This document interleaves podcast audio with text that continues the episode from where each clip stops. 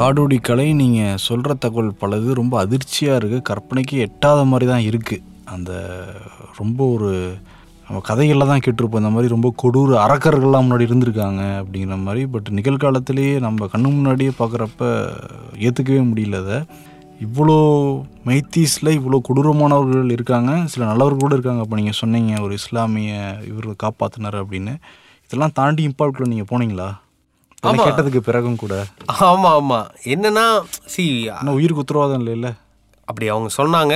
But நமக்கு என்னன்னா இப்போ ரெண்டு சைடோட கதைகளும் நம்ம கேட்கணும் இல்லையா? ஒரு சைடு மட்டுமே கேட்டு அதை நம்ம இது பண்ணக்கூடாதுங்கிறதுனால நான் துணிஞ்சு இம்ஃபால்குள்ளே போனேன். இம்ஃபால் எப்படி இருந்ததுன்னா அந்த பையன் சொன்ன மாதிரி தான் எனக்கு இருந்தது. உள்ளே போகும்போது பார்த்தீங்கன்னா இண்டிபெண்டன்ஸ் டே டைம் தானே. ஸோ பார்த்தீங்கன்னா ஒரே ஒரு தேசிய கொடி கூட இம்ஃபாலில் இல்லை.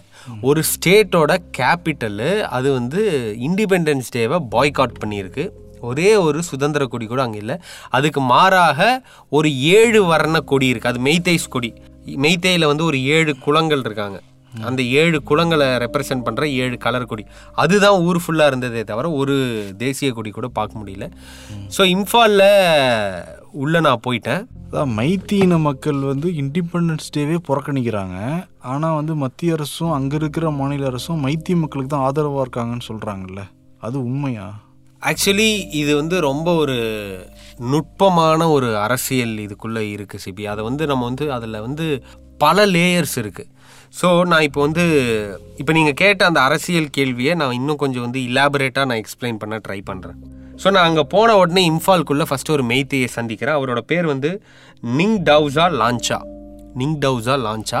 இவர் வந்து ஒரு மெய்த்தை கல்ச்சுரல் ஆக்டிவிஸ்ட் ஒரு கலாச்சார ஆர்வலர் இவர். ஸோ மெய்த்தேஸோட கலாச்சார சம்மந்தமாக நிறைய ரீசர்ச்லாம் பண்ணியிருக்கக்கூடிய ஒரு ஆள்.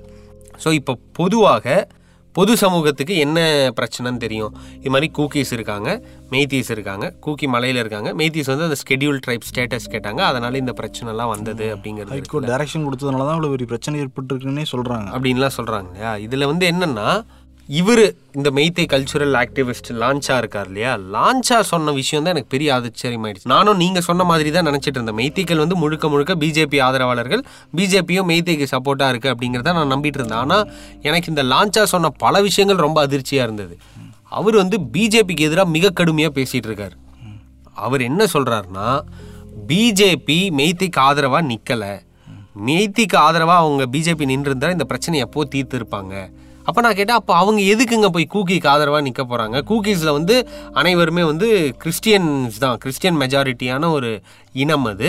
மெய்தி தான் ஹிந்து மெஜாரிட்டியான ஒரு இனம். உங்களுக்கு தானே சாதகமாக இருக்குன்னா ஆமாம் இனத்தின் ரீதியில் மதத்தின் ரீதியில் பாஜக வந்து எங்களுக்கு ஆதரவாக நிற்குது ஆனால் பணத்தின் ரீதியில் அவங்க வந்து கூக்கிகளுக்கு ஆதரவாக இருக்காங்க அப்படின்னார்.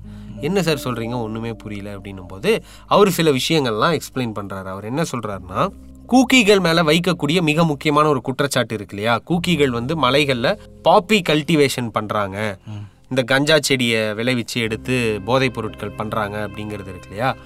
அதில் கவர்மெண்ட்டோட அஃபிஷியல் ரெக்கார்ட்ஸ் படியே வருடத்துக்கு எழுபதாயிரம் கோடி ரூபாய் வந்து பொருள் தான் அந்த இல்லீகல் ட்ரேடில் அந்த இல்லீகல் ட்ரேடில் பிஜேபிக்கு பெரிய பங்கு இருக்குன்னு அவர் சொல்கிறாரு இதே விஷயத்தை தான் கொஞ்ச நாளைக்கு முன்னாடி எக்ஸ் ஐபிஎஸ் அவங்க ஒரு ஐபிஎஸ்ஸாக இருந்து வேலையை விட்டுட்டு இப்போ முழு நேர அரசியல்வாதியாக மாறியிருக்காங்க.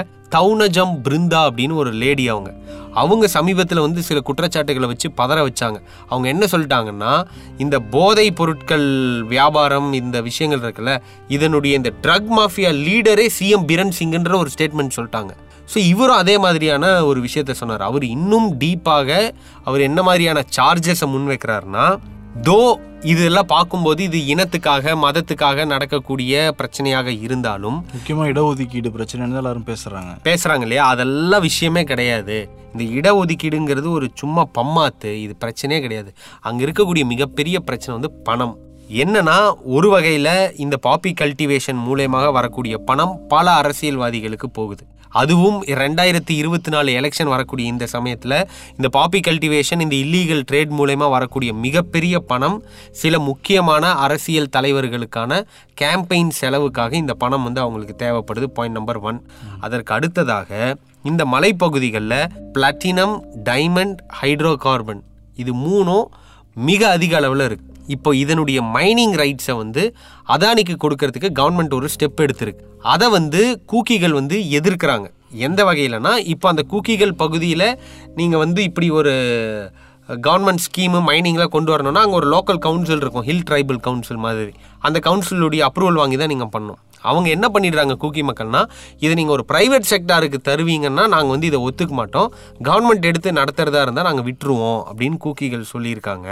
இதே மெய்த்திகளுக்கு அந்த ஸ்கெட்யூல் ட்ரைப் ஸ்டேட்டஸ் கிடச்சி மெய்த்திகள் மலைப்பகுதிகளுக்கு போனால் மெய்த்திகள் ஒரு நாளும் அந்த லேண்டை வந்து கவர்மெண்ட் எடுக்க விட மாட்டாங்க இதன் காரணமாக தோ மதத்தின் ரீதியில் பிஜேபி மெய்த்திகளுக்கு ஆதரவாக இருந்தாலும் பணத்தின் ரீதியில் மெய்த்திகளுக்கு அந்த அந்தஸ்தை வழங்கிட்டா இங்கே இருக்கக்கூடிய மினரல்ஸை எடுக்க முடியாது டைமண்ட்ஸ் எடுக்க முடியாது பிளாட்டினம் எடுக்க முடியாது பணத்தை எடுக்க முடியாது.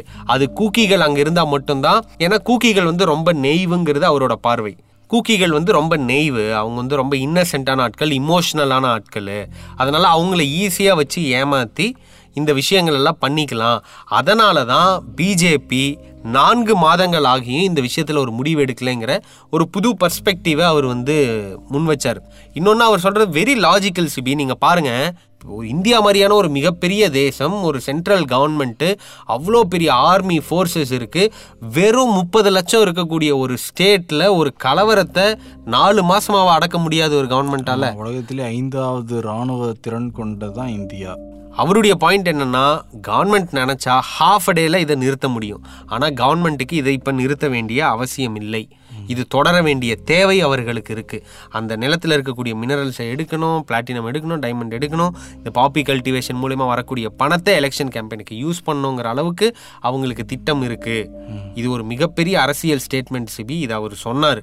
இதற்கான வீடியோ ரெக்கார்ட்ஸ் என்கிட்ட இருக்குது அதனால தான் நான் இதை வந்து ஓப்பனாக பேசுகிறேன் இது வந்து குக்கி மகளுக்கு தெரியுதா? இந்த மாதிரி ஒரு பிகைண்ட் த ஸ்க்ரீனில் இந்த மாதிரி ஒரு கன்னிங்கான ஒரு ஃபேக்ட் இருக்குங்கிறது.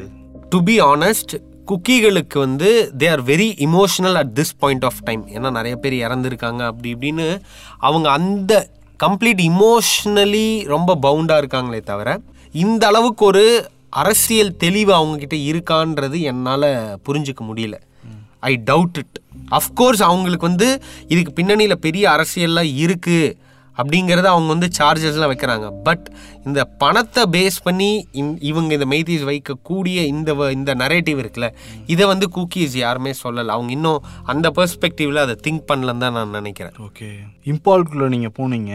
அந்த ஒருத்தர் வந்து ரொம்ப அதிர்ச்சிகரமான ஸ்டேட்மெண்ட் தான் அவர் வந்து கொடுத்துருந்தாரு. வேறு என்னென்னலாம் பார்த்தீங்க இம்பாலில் நீங்கள் சரி இம்ஃபாலில் வந்து நான் நிறைய இடத்துக்கு போனேன். அதாவது இம்ஃபாலில் கூக்கிகள் வாழ்ந்த பகுதிகள் வந்து மெய்த்திகள் வந்து எப்படி அடித்து உடைச்சாங்க அப்படிங்கிறது.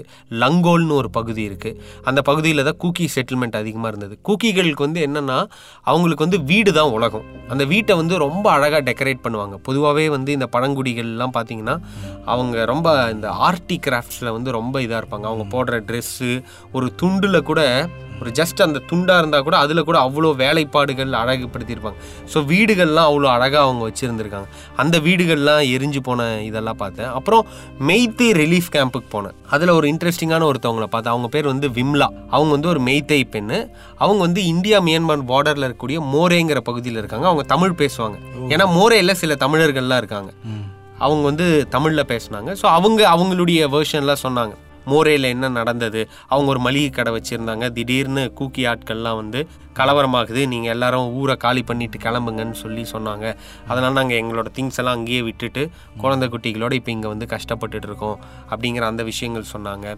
அண்ட் பட் என்ன ஒரு பெரிய டிஃப்ரென்ஸ்னால் இந்த ரிலீஃப் கேம்புக்கும் கூக்கி ரிலீஃப் கேம்புக்கும்னா இங்கே வந்து கவர்மெண்ட்டோட சப்ளைஸ் கம்ப்ளீட்டாக வந்துடுது எங்கே இம்ஃபால் வேலியில் இருக்கக்கூடிய இடத்துல ப்ளஸ் மெடிக்கல் ஃபெசிலிட்டிஸு எல்லாமே இருக்குது கூக்கி கேம்ப்ஸில் வந்து அப்படி கிடையாது. நிறைய வாலண்டியர்ஸ் கொடுக்கக்கூடிய எய்ட்னால உதவிகள்னால தான் அங்கே இருக்காங்க. சி நம்ம வெறும் சாப்பாடு இருக்கிற இடத்த மட்டும் பார்க்க முடியாதுல்ல சிபி இவங்க எல்லாருமே நல்லா வாழ்ந்துட்டு இருந்த ஒரு மனிதர்கள் தானே. அங்கே மிக முக்கிய பிரச்சனையாக இருக்கக்கூடிய சில விஷயங்கள் என்னென்னா பெண்களுக்கு உள்ளாடைகள் இல்லை. அவங்க எல்லாம் துணியே எடுக்காமல் வந்துட்டாங்க. மேலே கூட ஏதோ ஒன்று போட்டுக்கலாம். எத்தனை நாள் வந்து ஒரே உள்ளாடையை துவைச்சு துவைச்சு போட்டு- சரியான உள்ளாடைகள் இல்லை. சானிட்ரி நாப்கின்ஸ் இல்லை. குழந்தைகளுக்கான ஊட்டச்சத்தான உணவு இருக்கு இல்லையா? சாப்பாடு கிடைக்குது. என்ன கிடைக்குது? சோறு கிடைக்குது பருப்பு கிடைக்குது. பட் குழந்தைகளுக்கான உணவு இருக்குது பால் இருக்குது இதெல்லாம் இருக்கு இல்லையா? அது மாதிரி விஷயங்கள் கிடைக்கிறது இல்லை. ப்ளஸ் பசங்களோட படிப்பு வந்து அங்கே வந்து இன்னும் ஸ்கூல் திறக்கப்படலை. அப்படிங்கிற அந்த மாதிரியான ஒரு வாஸ்ட் டிஃப்ரென்சஸ் பார்த்தேன். அப்புறம் சுர்ஜித்துன்னு ஒரு நண்பனை பார்த்தேன். அவன் ஒரு மெய்த்தை கிறித்துவ கம்யூனிட்டியை சேர்ந்த ஒரு மெய்த்தை இளைஞன். ஸோ அவனை பார்த்து பேசினான். அவன் வந்து என்னென்னா அவன் ரொம்ப ஒரு இதனுடைய வெரி வேரியஸ் பெர்ஸ்பெக்டிவாக அவன் வந்து என்கிட்ட பேசினான். ஏன்னா அவன் வந்து ஒரு மெய்த்தை கிறிஸ்டியன் பையன். அவன் வளர்ந்தது வந்து கூக்கிகள் மத்தியில் இருக்கக்கூடிய ஒரு சுரச்சந்த்பூருங்கிற ஒரு இடத்துல. அவன் கல்யாணம் பண்ணியிருக்கிறது நாகாங்கிற வேற ஒரு பழங்குடி பெண்ணை. ஸோ எல்லாருடைய இமோஷன்ஸும் எல்லாருடைய பாயிண்ட்டும் அவனுக்கு வந்து புரிஞ்சது. அவன் சொல்லக்கூடிய விஷயம் என்னவாக இருந்ததுன்னா இந்த அரசியல் ஆட்டங்கள்லாம் ஒரு பக்கங்க கூக்கிகள் எப்படி பாதிக்கப்பட்டிருக்காங்களோ மெய்த்தி சாமானியர்களும் அப்படி பாதிக்கப்பட்டிருக்காங்க. இப்போ என்ன மாதிரியான சாமானியர்களுக்கெல்லாம் என்னோட வீடு சுரச்சந்த்பூரில் நான் ஹவுசிங் லோன் போட்டு வீடு கட்டி வச்சுருந்தேன். எங்கள் அப்பா அம்மா எல்லாம் அங்கே இருந்தாங்க. நான் பெங்களூரில் அஞ்சு வருஷம் வேலை பார்த்து அந்த காசெல்லாம் சேர்த்து ஒரு பேங்க்ல லோன் போட்டு வீடெல்லாம் கட்டி வச்சேன். இப்போ குக்கீஸ் வந்து அந்த வீட்டை என்னோட வீட்டை எரிச்சது மட்டும் இல்லாமல் புல்டோசர் வச்சு இடிச்சே தள்ளிட்டாங்க பல இடங்கள்ல அங்கெல்லாம். ஸோ இப்போ ஆனால் அதுக்கான லோன் வந்து நான் இன்னும் கட்டிட்டு இருக்கிறேன். இப்போ கூட மாசம் மாசம் லோன் போயிட்டு இருக்கு இப்படியாக என்னுடைய வாழ்வாதாரமும் பாதிக்கப்பட்டிருக்கு அப்படிங்கிற விஷயத்த சொன்னார். ரொம்ப பேசிக்காக பார்த்தா இந்த கலவரங்களில் கூக்கி நியாயமா மெய்த்தே நியாயமா அப்படிங்கிறதெல்லாம் பார்க்குறத தாண்டி இந்த கூக்கிகளையும் மெய்த்தைகளையும் வச்சு மிகப்பெரிய அரசியல் பின்னல் ஒன்று நடந்துக்கிட்டு இருக்கு. ஒரு பொலிட்டிக்கல் கேம் நடந்துட்டு இருக்கு. அந்த பொலிட்டிக்கல் கேமுக்கு பலியாக கூடியது மெய்த்தை சாமானியர்களும் கூக்கி சாமானியர்களும் தான். இதில் வந்து ஒரு பாகுபாடே பார்க்க முடியாது. கூக்கிகள் தான் பாதிக்கப்பட்டாங்க மேத்தைகள் பாதிக்கவே படலனும் நம்ம சொல்ல முடியாது. ஏன்னா இங்கேயும் நிறைய சாமானியர்கள் வந்து தங்களுடைய வாழ்க்கையை வாழ்வாதாரத்தை உறவுகளை எல்லாத்தையுமே இழந்திருக்காங்க. இவங்களும் அதே மாதிரி தான். இவங்களுக்கும் அது மாதிரியான பிரச்சனைகள்லாம் இருக்குது இப்போ நீங்கள் சொன்னீங்களே குக்கி வந்து ஒரு ஆர்கனைஸ்டாக இருந்தாங்க. எல்லா பக்கம் ஒரு வெர்டிக்கல் வச்சுட்டாங்க. இது வந்து ப்ரெஸ் இது வந்து மெடிக்கல் அப்படின்னு வச்சுருந்தாங்க. அந்த மாதிரி மெய்த்தியில் அந்த மாதிரி ஆர்கனைஸ்டாக இருந்தாங்களா அவங்க? கிடையாது. மெய்த்தைகள் வந்து ஒரு அப்ரோச்சபிளாகவே இல்லை எனக்கு. அதுதான் ஒரு பெரிய சிக்கலாக எனக்கு இருந்தது. மெய்த்தைகள் கிட்டே இப்படி ஒரு ஆர்கனைஸ்டான ஒரு இதுவும் கிடையாது. And they're not very friendly also to be honest to be frank அவங்க அவ்வளோ ஃப்ரெண்ட்லியாலாம் அங்கே வந்து இல்லை. எனக்கு ஒரு மிக மோசமான சம்பவம் கூட நடந்தது. அதுக்கு முன்னாடி அங்கே வந்து மோரேன்னு ஒரு பகுதி இருக்குது அந்த பயண கதையை உங்களுக்கு சொல்லிடுறேன். இந்தியா பர்மா பார்டரில் மோரேங்கிறது தான் கடைசி கிராமம். அங்கே வந்து ரொம்ப கன்சிடரபிளான அளவில் வந்து தமிழர்கள் இருக்காங்க. அவங்களுடைய கதை வந்து ரொம்ப சுவாரஸ்யமான ஒரு கதை. ஆயிரத்தி தொள்ளாயிரத்தி அறுபதுகளில் நம்ம பராசக்தி படத்துலலாம் சிவாஜி கிளம்பி வருவார் தெரியுமா? பர்மாலேருந்து அந்த கலவரத்தில். அந்த மாதிரி கப்பலில் பர்மாலேருந்து கிளம்பி சென்னைக்கு வந்த ஒரு பெரிய தமிழர் கூட்டம் இருக்கு. இப்போ கூட வட சென்னையில் பார்த்தீங்கன்னா இருக்காங்க. அதில் ஒரு கூட்டம் என்ன பண்ணுறாங்கன்னா எங்களுக்கு சென்னையில் செட் ஆகலை இங்கே தொழில் இல்லை வாழ்வாதாரம் இல்லை இந்த கிளைமேட் எங்களுக்கு ஒத்துக்கல அப்படின்னு சொல்லிட்டு லேண்டு வழியாக நாங்கள் திரும்ப பர்மாக்குள்ளே போகிறோம்னு இங்கேருந்து ஒரு பெரிய கூட்டம் கிளம்புது. அவங்க கிளம்பி மணிப்பூர் வழியாக மலை ஏறி பர்மாக்குள்ளே நுழையும் போது அந்த பார்டரில் இந்தியன் ஆர்மி அவங்கள தடுத்து நிறுத்திடுது. அதனால அப்படி போன பெரிய ஒரு தமிழர் கூட்டம். அது பர்மாவோட பார்டரு பர்மாவோட லேண்ட்ஸ்கேப் இருக்கு. ப்ளஸ் பர்மாவில் அவங்களுக்கு ஆல்ரெடி கான்டாக்ட்ஸ்லாம் இருக்கு. அதனால இங்கேயே நம்ம செட்டில் ஆயிடலாம்னு சொல்லி ஒரு பெரிய கூட்டம் அங்கே செட்டில் ஆயிடுச்சு. ஓ. அந்த மோரேங்கிற ஒரு சின்ன ஊரை பெரிய ஊராக்குனது வந்து தமிழர்கள் தான். பிகாஸ் அவங்களுக்கு இருந்த பர்மா கான்டாக்ட்ஸ் மூலயமாக அங்கே வியாபாரம்லாம் தொடங்கி அப்படி நிறைய விஷயங்கள் பண்ணியிருக்காங்க. ஸோ நான் அந்த மோரேவுக்கும் போனேன் சிபி. ஒரு பெரிய இடையூறுக்கு அப்புறமா மோரேவுக்கும் போனேன் ஏன்னா மோரேக்கு போகிறது வந்து பாதிக்கப்பட்டிருந்தது. ஆமாம் ஆமாம் ஆமாம் மோரேவும் பாதிக்கப்பட்டிருந்தது. பட்டு நீங்கள் இங்கே ட்ராவல் பண்ணுறதை விட மோரேக்கு ட்ராவல் பண்ணுறது இன்னும் ஹை ரிஸ்க் ஃபேக்டர்ஸ் அதிகம். ஏன்னா அது ஒரு நேஷ்னல் பார்டர் அப்படிங்கறனால இயல்பாகவே அங்கே ரொம்ப செக்யூரிட்டி செக்ஸும் ரொம்ப இதுவும் இருக்கும். அதுவும் உங்களுக்கு தெரியும். மியான்மரில் ரெண்டாயிரத்தி இருபத்தி ஒன்றில் அங்கே வந்து ஒரு மிலிட்ரி கூ நடந்தது. ஓகேங்களா? மிலிட்ரி வந்து ஒரு ஒரு புரட்சி பண்ணி மிலிட்ரி கைப்பற்றிடுச்சு. அதில் அங்கே வந்து ஒரு டென்ஷனான ஒரு ஸ்டேபிளான கவர்மெண்ட் இன்னும் இல்லை பர்மாவில் ஸோ பார்த்தீங்கன்னா அந்த பார்டர் வந்து ஹைலி செக்யூர்டாக இருந்தது. அங்கே வந்து மதியம் பன்னிரெண்டு மணிக்கு மேலே கர்ஃப்யூ வெளியே வரக்கூடாது காலையில் ஆறு மணிலேருந்து பன்னெண்டு மணி வரைக்கும் வந்து அங்கே நீங்கள் வந்து நடமாடலாம். பட் நான் கிளம்பி போகிற டைமுக்கு என்ன ஆயிடுச்சுன்னா பைக் வேறு நான் சொன்னேன் இல்லையா அப்பப்போ ரிப்பேர் ஆகிடும் அதெல்லாம்னு. அதெல்லாம் சரி பண்ணி நான் மேலே போகிறதுக்கே சாயங்காலம் அஞ்சு ஆறு மணி ஆயிடுச்சு. கம்ப்ளீட் கர்ஃப்யூ இருந்தது. ஃபஸ்ட்டு என்னை உள்ளே விட மாட்டேன்னு சொல்லிட்டாங்க. அதுக்கப்புறம் அங்கே குளிர் வேறு கடுமையான குளிர். அப்புறம் நான் அவங்கக்கிட்ட ப்ளீஸ் பண்ணேன் நான் எப்படிங்க ரிட்டனும் போக முடியாது இவ்வளோ குளிரில்? கொஞ்சம் இது பண்ணுங்க அப்படின்னு சொல்லி பேசி அதுக்கப்புறமா வேறு வழியே இல்லாமல் அவங்க என்னை அலோவ் பண்ணாங்க. நான் அங்கே போனேன். அங்கே வந்து மோரே தமிழ்ச் சங்கம்னு ஒரு தமிழ் சங்கம் இருக்குது அதுக்கு ஒரு பெரிய பில்டிங்கு ஆஃபீஸ்லாம் இருக்குது ஸோ அதில் ஒரு ரூமில் தான் நான் போய் தங்கிட்டு இருந்தேன். ஸோ மோரையில் நான் நிறைய இடங்களுக்கு போனேன் சிபி. அதில் வந்து அந்த இந்தியா மியான்மர் கேட் பக்கத்துலேயே வந்து பார்த்தீங்கன்னா ஒரு சின்ன செட்டில்மெண்ட் இருக்குது அந்த செட்டில்மெண்ட் ஃபுல்லாகவே மர வீடுகள் மரத்தால் செய்யப்பட்ட வீடுகள். ஒரு மெய்த்தே வீடு ஒரு தமிழ் வீடு ஒரு மெய்த்தே வீடு ஒரு தமிழ் வீடு இப்படி இருக்கும்.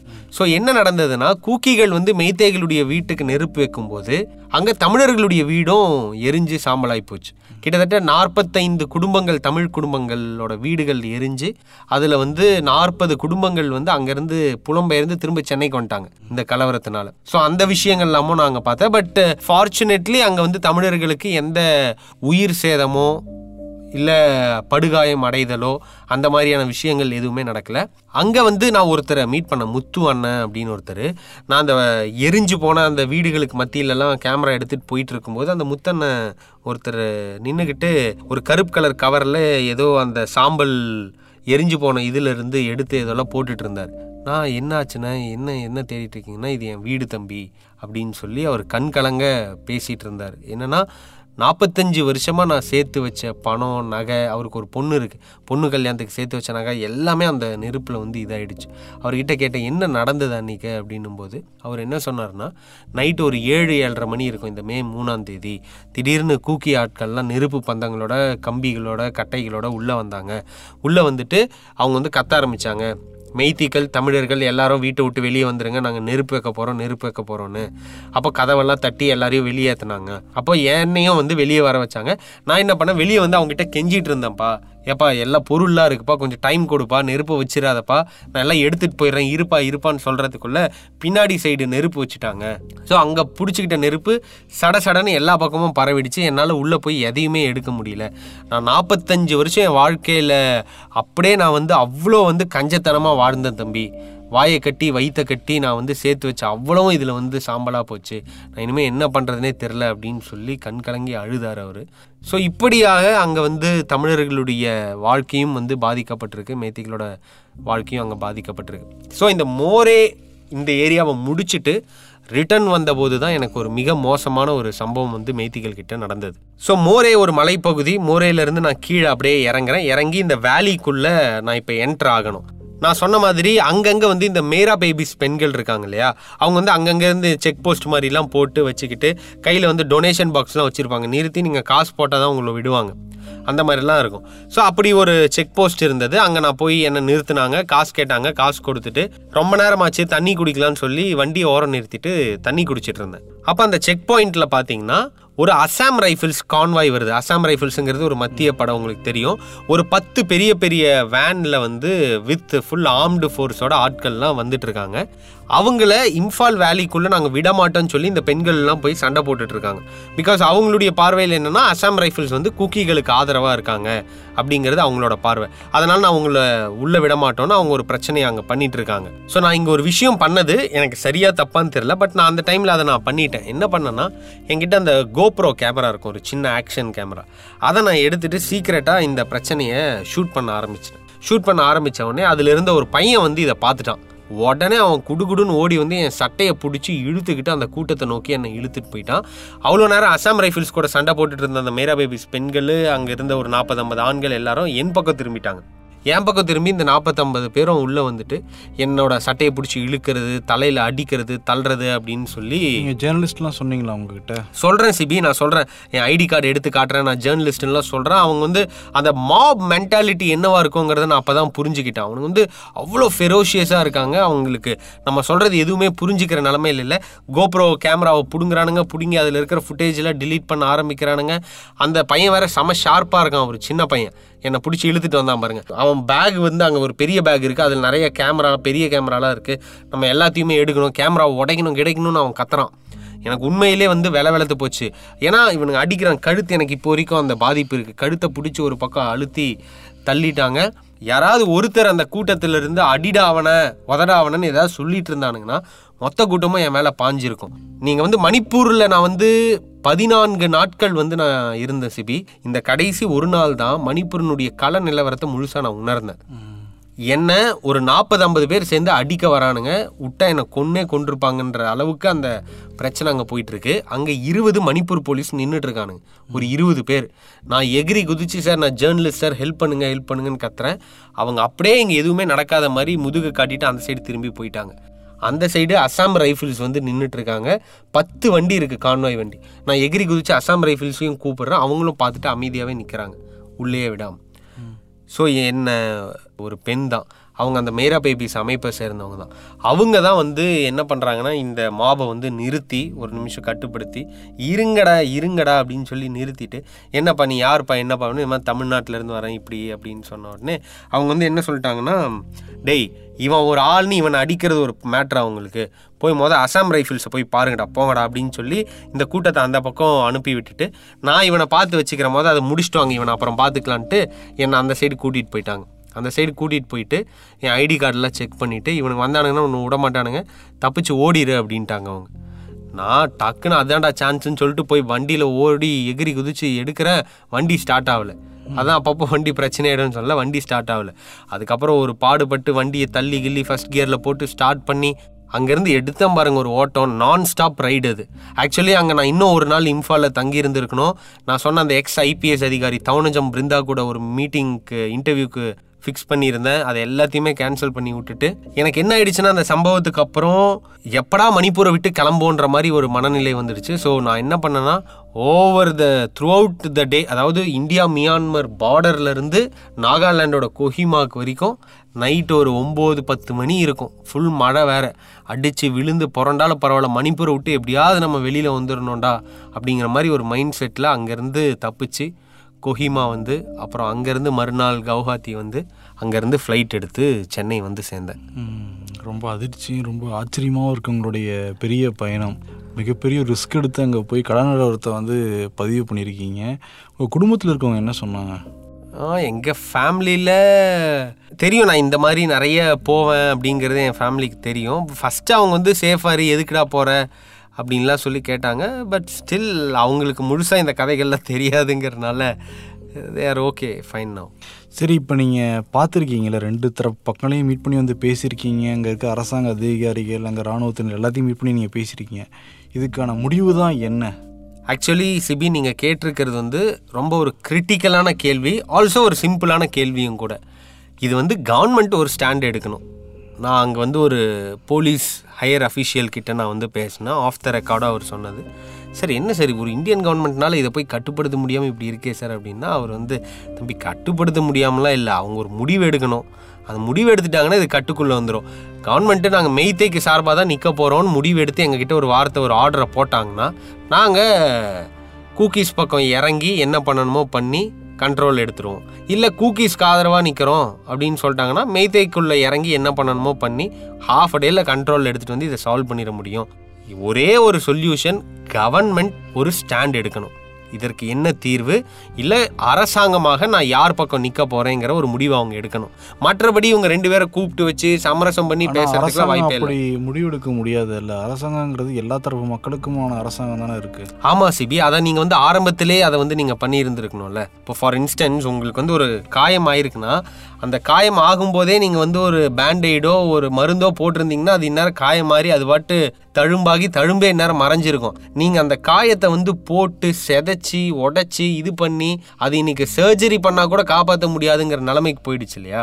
இப்போ அதுதான் current situation real situation so government has to take a stand that is the only solution இல்லை நான் கூக்கியவும் மெய்த்தியவும் கூப்பிட்டு வச்சு உட்கார வச்சு பேசி நான் வந்து சமத்துவமாக பண்ணுவேன் அப்படிங்கிறது வந்து என்னுடைய எக்ஸ்பீரியன்ஸில் கிரவுண்ட் ரியாலிட்டியில் அது வந்து it is very far from yielding a result ஃபாருங்கன்னா எவ்வளோ ஆண்டுகள் ஆகும் பல ஆண்டுகள் ஆகுமா அஸ் அதை என்னால் சொல்லவே முடியாது. அது எவ்வளோ ஆண்டுகள் ஆகும் எவ்வளோ நாள் ஆகும்லாம் எனக்கு தெரில இப்போ இருக்கக்கூடிய கரண்ட் சுச்சுவேஷனை பொறுத்த வரைக்கும் இவங்க ரெண்டு பேரும் இணைந்திருப்பதுங்கிறது ரொம்ப ரொம்ப ரொம்ப கஷ்டமான ஒரு சூழலாக இருக்குது அதுதான் நான் என்ன சொல்கிறேன்னா கவர்மெண்ட் வந்து இவங்க பக்கம் அவங்க பக்கம் தான் நிற்கணுன்றது கூட அவசியம் கிடையாது. ஆனால் கவர்மெண்ட் ஒரு முடிவு எடுக்கணும் இல்லையா இந்த பிரச்சனையை தீர்க்கறதுக்கு? நான் அதை தான் சொல்கிறேன் இது வந்து போலீஸ் அஃபிஷியல் எனக்கு சொன்னது. மெய்த்தே பக்கமோ இல்லை இவங்க பக்கமோ நின்னா நாங்கள் ஒன்று எடுத்துருவோன்னு. இல்லை கடைசிக்கு கவர்மெண்ட் வந்து இந்த சரிப்பா நாங்கள் கூப்பிட்டு வச்சு பேசி உங்களுக்கான ஒரு சமரசம் பண்ணி ஒரு முடிவை பண்ணிடுறோம் அப்படின்னு ஒரு ஸ்டெப் எடுக்கணும் இல்லையா? அந்த ஸ்டெப்பே நடக்கலல்ல இது வரைக்கும். அந்த step government has to take one decision CP. அவ்வளோதான் government has to take one strong decision அங்கே இருக்க மக்கள் வந்து அரசாங்கத்து மேலே நம்பிக்கை இழந்துட்டாங்களா ரெண்டு தரப்புலையுமே? ஆமாம் ஆமாம் டூ ஹண்ட்ரட் பர்சன்ட் ரெண்டு பேருக்குமே கவர்மெண்ட் மேலே சுத்தமாக நம்பிக்கையே இல்லை. அதுலேயும் மெய்த்தைக்கெலாம் வந்து கவர்மெண்ட் மேலே சுத்தமாக நம்பிக்கை கிடையாது. ஆனால் பிரேன் சிங் வந்து முழுக்க முழுக்க மைத்தி இனத்துக்கு தான் ஆதரவாக மெய்த்தி இனத்துக்கு ஆதரவானவர் தான். மெய்த்தி இனத்துக்கு ஆதரவானவர் தான். அவரு ஒரு மெய்த்தே தான். அது எல்லாமே இருந்தாலும் கூட இந்த அரசாங்கம் தங்களுக்கு சார்பாக இன்னும் சரியான முடிவை எடுக்கல அப்படிங்கிற கோபம் மெய்த்திகளுக்கு இருக்கு. கூக்கிகளுக்கு அதை விட பல மடங்கு இருக்கு. சீக்கிரம் இந்த கலவரம் வந்து முடிவுக்கு வரும்னு தான் எல்லாரும் நினைக்கிறோம். பார்ப்போம் என்ன நடக்குதுங்கிறத. பட் உங்களுடைய அந்த ஜேர்னி இருக்குல்ல நேரில் பார்த்த மாதிரியே இருந்தது நீங்கள் சொன்ன அந்த நெரேட்டிவ் பெரிய ரிஸ்க் எடுத்துகிட்டு போயிட்டு அங்கேருந்து வந்து எங்களுக்காக பருந்துக்கிட்டீங்க விகடன் நேர்களுக்காக ரொம்ப நன்றி காடோடி கலை. நன்றி சிபி. நாடோடி கலை இப்போ நம்மக்கிட்ட டீட்டெயில் எல்லாத்தையும் பேசினார். இது வந்து விகடன் வெப் டிவியில் டாக்குமெண்ட்ரியாகவும் வந்து வெளியாகிருக்கு நிச்சயம் நீங்கள் அதையும் பாருங்கள்